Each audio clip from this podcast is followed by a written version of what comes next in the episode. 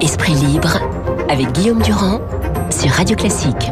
Euh, Philippe Tesson donc et Maurice Zaffran, voici ce que vient de dire euh, Emmanuel Macron sur l'autorité qu'il se reconnaît. Si c'est la capacité à décider dans les moments difficiles, je crois que c'est ce que la fonction implique et c'est ce que les temps exigent de nous. Si c'est l'autorité sans fin et l'incapacité à être à hauteur d'homme avec nos concitoyens, Ouais, ça n'est pas vrai. Voilà pour ces propos, je les ai mis en tête de notre conversation parce que Marine Le Pen, il y a quelques instants, parlait non pas d'itinéraire mémoriel, mais d'errance de gouvernement euh, disons, de gens qui n'ont strictement aucun sens politique et elle sera à la tête de la manifestation du 17 novembre. Donc il y a quand même deux versions des choses et vous qui êtes des observateurs attentifs, est-ce que nous sommes euh, dans une présidence tenue ou dans une présidence euh, qui est en train de partir à volo? C'est- C'est aussi simple que ça la question. Nous sommes dans une présidence tenue mais maladroite. Une présidence encore adolescente. Il faut encore quelques mois à, euh, à Macron pour euh, prendre la mesure de, des, des- des obligations qu'induit sa fonction. Si vous vous rendez compte que c'est quand même grave ce que vous dites, Philippe. Mais c'est- les gens vous aiment à Radio Classique, ils vous écoutent depuis des années. Mais je- Dire oui. que c'est une présidence adolescente dans le contexte d'aujourd'hui, que lui-même définit comme un contexte grave, voire gravissime, Oui, peut-être le même à tort. C'est ça qui, C'est c'est ça qui grave. provoque les maladresses. Moi, j'ai beaucoup d'amitié pour. Je suis certain que vous vous trompez sur ce que pensent de moi les auditeurs de Radio Classique qui me manifestent chaque jour leur enthousiasme au lendemain de mes interventions. Moi, je pense, je pense qu'il n'y a. euh, moi, je suis d'accord avec euh, Philippe. avec Philippe. Euh, je pense qu'il n'y a que les journalistes qui parlent, qui pensent et parlent d'une présidence qui part à, à, à, à volo. Ah, mais quand- Les, mais quand les- dit ce n'est pas du tout, ce n'est pas du tout. Il n'y a aucun rapport entre la présidence à, à volo dont les 75% de Français qui, qui ne qui font pas confiance en ce moment à Macron, ces 75% ne pensent pas que la présidence part à, volo. Ils, ils, pensent qu'elle est injuste, ils pensent que la politique économique sociale n'est n'est pas la bonne, mais c'est une c'est une histoire de journalistes, cette, cette histoire de Mais là, moi, présidence je qui vous part à volo. Marine Le Pen. Non mais Marine Ah Le ouais, Pen, elle est dans son rôle. qui n'est pas la Ma- référence. Marine Le Pen, elle est, de- elle est dans son rôle et c'est parfaitement normal. Enfin, mais entendre mais, Marine Le Pen faire le procès mais de ça c'est normal, c'est normal, c'est sa fonction. Euh, Mais mais, Mais mais laissez je, Internet. mais je pense en effet, je pense en effet que ce n'est pas du tout cette cette question-là que se posent les Français. Je prends un exemple tout. concret. Quand Philippe parle d'adolescence, qui est presque plus grave. Quand il dit Non, oui, je suis en train, non mais il dit, il est dans cet itinéraire. Il y a cette manifestation du 17 novembre. Euh, il dit je vais réfléchir. Nous sommes en train de voir ce qu'on va faire, etc., etc. Je vais pas redonner le le, le, le, le, le- le détail de la défiscalisation justement qui pourrait être apportée pour les aides à ceux qui prennent leur voiture pour venir. Mais tout ça, ça fait quand même un peu Mais improvisation. on ne vous dit pas. Ben c'est ça l'adolescence, mon cher Guillaume. C'est grave. Pas pour on va prendre sur la sémantique. Et, dans- dans- en- et encore moins quand elle est quand elle est exacte, quand elle correspond. À, il y a des maladresses qui tiennent au défaut d'expérience. Je dis non, non, moi je préfère ce défaut d'expérience dont les effets sont quand même minimes.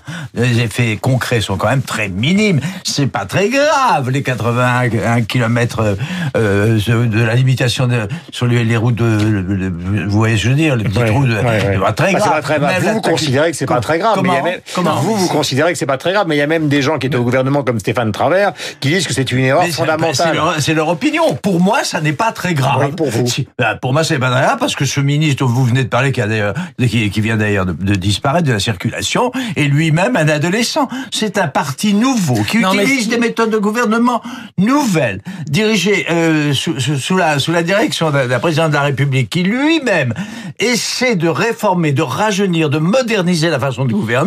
C'est tout à fait normal qu'il fasse des gaffes. Et c'est tout à fait normal dans un pays qui, dont les leaders politiques ont depuis très longtemps, depuis 70 ans, perdu le sens de leur responsabilité.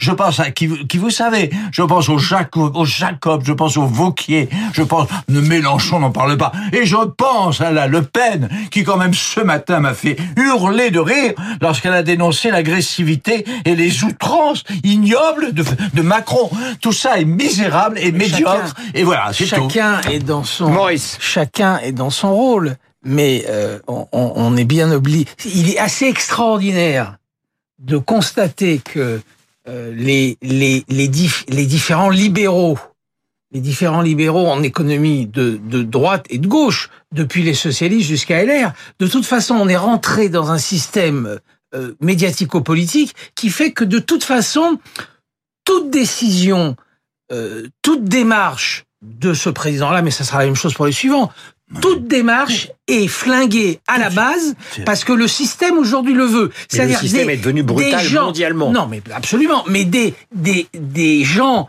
qui approuvent, qui qui dans leur esprit, au fond d'eux-mêmes, approuvent absolument euh, les, les taxes sur les carburants parce qu'ils savent qu'il n'y a aucune autre solution pour l'instant. Ils sont capables de venir ici à ce micro et à d'autres micros dire que c'est épouvantable. Donc on, on, on en est réellement là. Ce qui fait, ce qui fait qu'il est tout à fait cohérent aujourd'hui que dans les sondages pour les européennes, les deux seuls qui tiennent, c'est euh, Marine Le Pen et Le Pen. la République en marche, Voilà. parce que c'est les Marine deux, Le Pen, 21%, c'est les deux qui Macron, sont à peu 19, près la France Insoumise, les, 13. c'est les deux qui sont à peu près cohérents. Et les républicains, 14. Donc, euh, euh, voilà, c'est- c'est assez Question. frappant. Changeons de sujet parce qu'on en a beaucoup parlé ce matin. Lucchini, l'Académie française, vous trouvez que c'est une bonne nouvelle ou pas? L'Académie française étant ce qu'elle est, et finalement, euh, je ne dis pas une nécessité, mais enfin, il y a longtemps qu'elle existe, elle fait partie du patrimoine français. L'Académie euh, française est, c'est pas mal. Il y a pire que le Kini. Au moins, il y a un amour profond de la littérature, un amour profond Et de la langue. et de la langue, du théâtre, etc. Mais moi, vous me posez la question à moi personnellement, mais vous allez encore me- euh, vous récrier et me récrier, si je puis dire. Si, donc, si j'étais académicien, je dirais pas que mes, mes- que me décrier et m'écrier sont transitifs. Enfin, c'est un autre problème.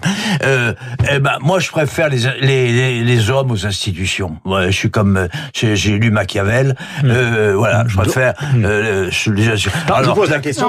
l'Académie- française est une, est une institution, bon, utile, encore une fois, dans le paysage français, mais enfin, qu'est-ce que ça va ajouter à la cause que ce soit Lucchini plutôt que vous, Guillaume, qui a pointu Voilà, c'est comme- je m'en fous un peu, mais c'est bien. ça vous plaît. Voilà. Mais je ça fait longtemps, je- ça oui. fait longtemps que des, que des non-écrivains deviennent académiciens Il y a même français. un ophtalmologiste Donc- qui est à l'Académie française. donc, Ah oui, mais il est bien. Dans cette mesure, dans cette mesure-là, euh, puisque Lucchini est un vrai défenseur de la langue, Ouais.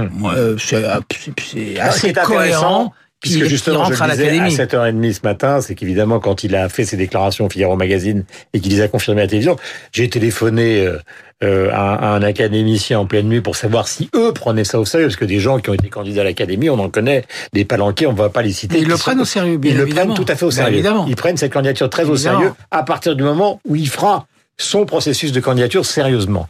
Et c'est c'est c'est c'est quand même euh, une mini révolution, Maurice, parce qu'en fait, en général, les acteurs, les écrivains, les cinéastes, etc., c'est l'Académie des beaux arts. Mais ne, Ah non, il y a des- ne, les ne- il y a très longtemps ne négligez pas le, le fait que dans les, les 5-6 dernières années, Hmm. Lucchini s'est pratiquement consacré, en dehors de ses films, sur scène au, au théâtre, Hmm. Lucchini n'a n'a fait qu'interpréter des textes littéraires. Ça, fait des, ça fait des années qu'il se place comme un des grands défenseurs de la langue française. Oui. D'ailleurs, il y a, un, il y a, un, il y a un, un, couple amical, bien sûr, qui, qui fonctionne pas mal.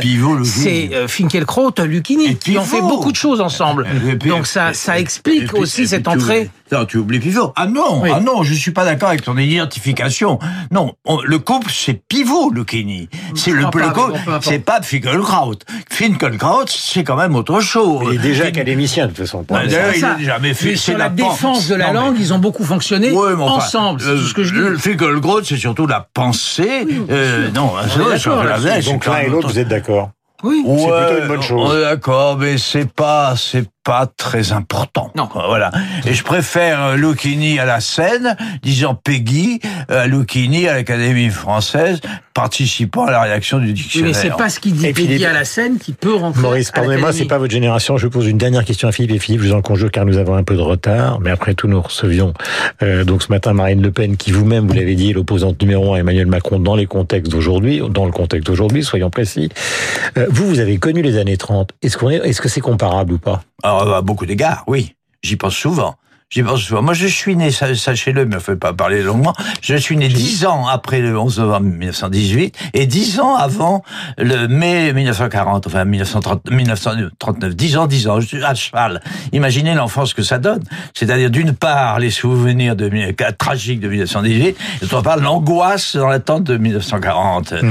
Euh, alors, je peux donc, moi, je suis le témoin, j'étais adolescent, jeune, mais enfin, quand même, effectivement, je retrouve des émotions, des craintes, des appréhensions, tout à fait, euh, tout à fait comparables et qui me frappent beaucoup. Ah, mais à certains égards, bien sûr, rien de tout à fait comparable, mais en revanche, l'histoire nous dit qu'on peut se hasarder à des, comparaisons dans l'esprit du temps, l'esprit des temps, plus que la lettre des temps, bien sûr. Voilà, et l'histoire ne se répète pas. Il est 8h56, merci Maurice, merci Philippe. Vous nous avez manqué l'un et l'autre. 8h56.